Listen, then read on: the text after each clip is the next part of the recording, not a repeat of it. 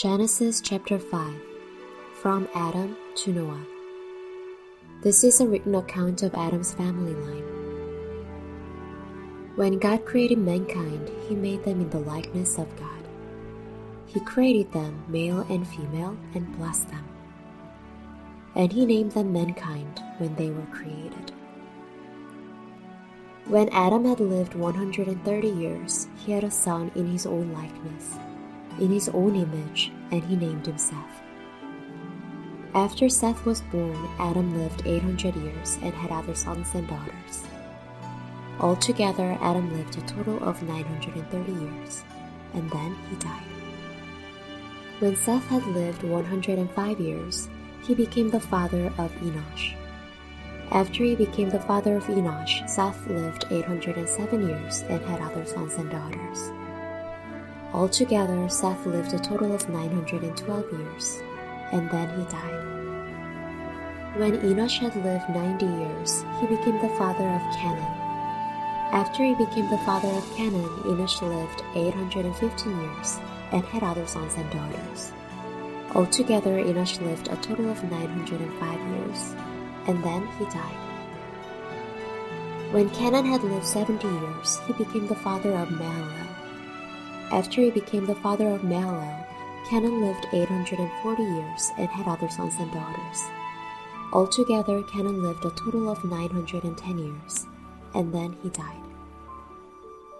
When Mahalalel had lived 65 years, he became the father of Jared. After he became the father of Jared, Mahalalel lived 830 years and had other sons and daughters. Altogether, Mahalalel lived a total of 895 years, and then he died. When Jared had lived 162 years, he became the father of Enoch. After he became the father of Enoch, Jared lived 800 years and had other sons and daughters. Altogether, Jared lived a total of 962 years, and then he died. When Enoch had lived 65 years, he became the father of Methuselah. After he became the father of Methuselah, Enoch walked faithfully with God 300 years and had other sons and daughters. Altogether, Enoch lived a total of 365 years. Enoch walked faithfully with God. Then he was no more, because God took him away. When Methuselah had lived 187 years, he became the father of Lamech.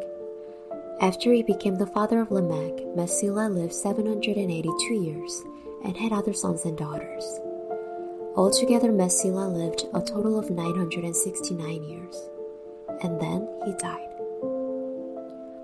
When Lamech had lived 182 years, he had a son. He named him Noah and said, He will comfort us in the labor and painful toil of our hands caused by the ground the Lord has cursed.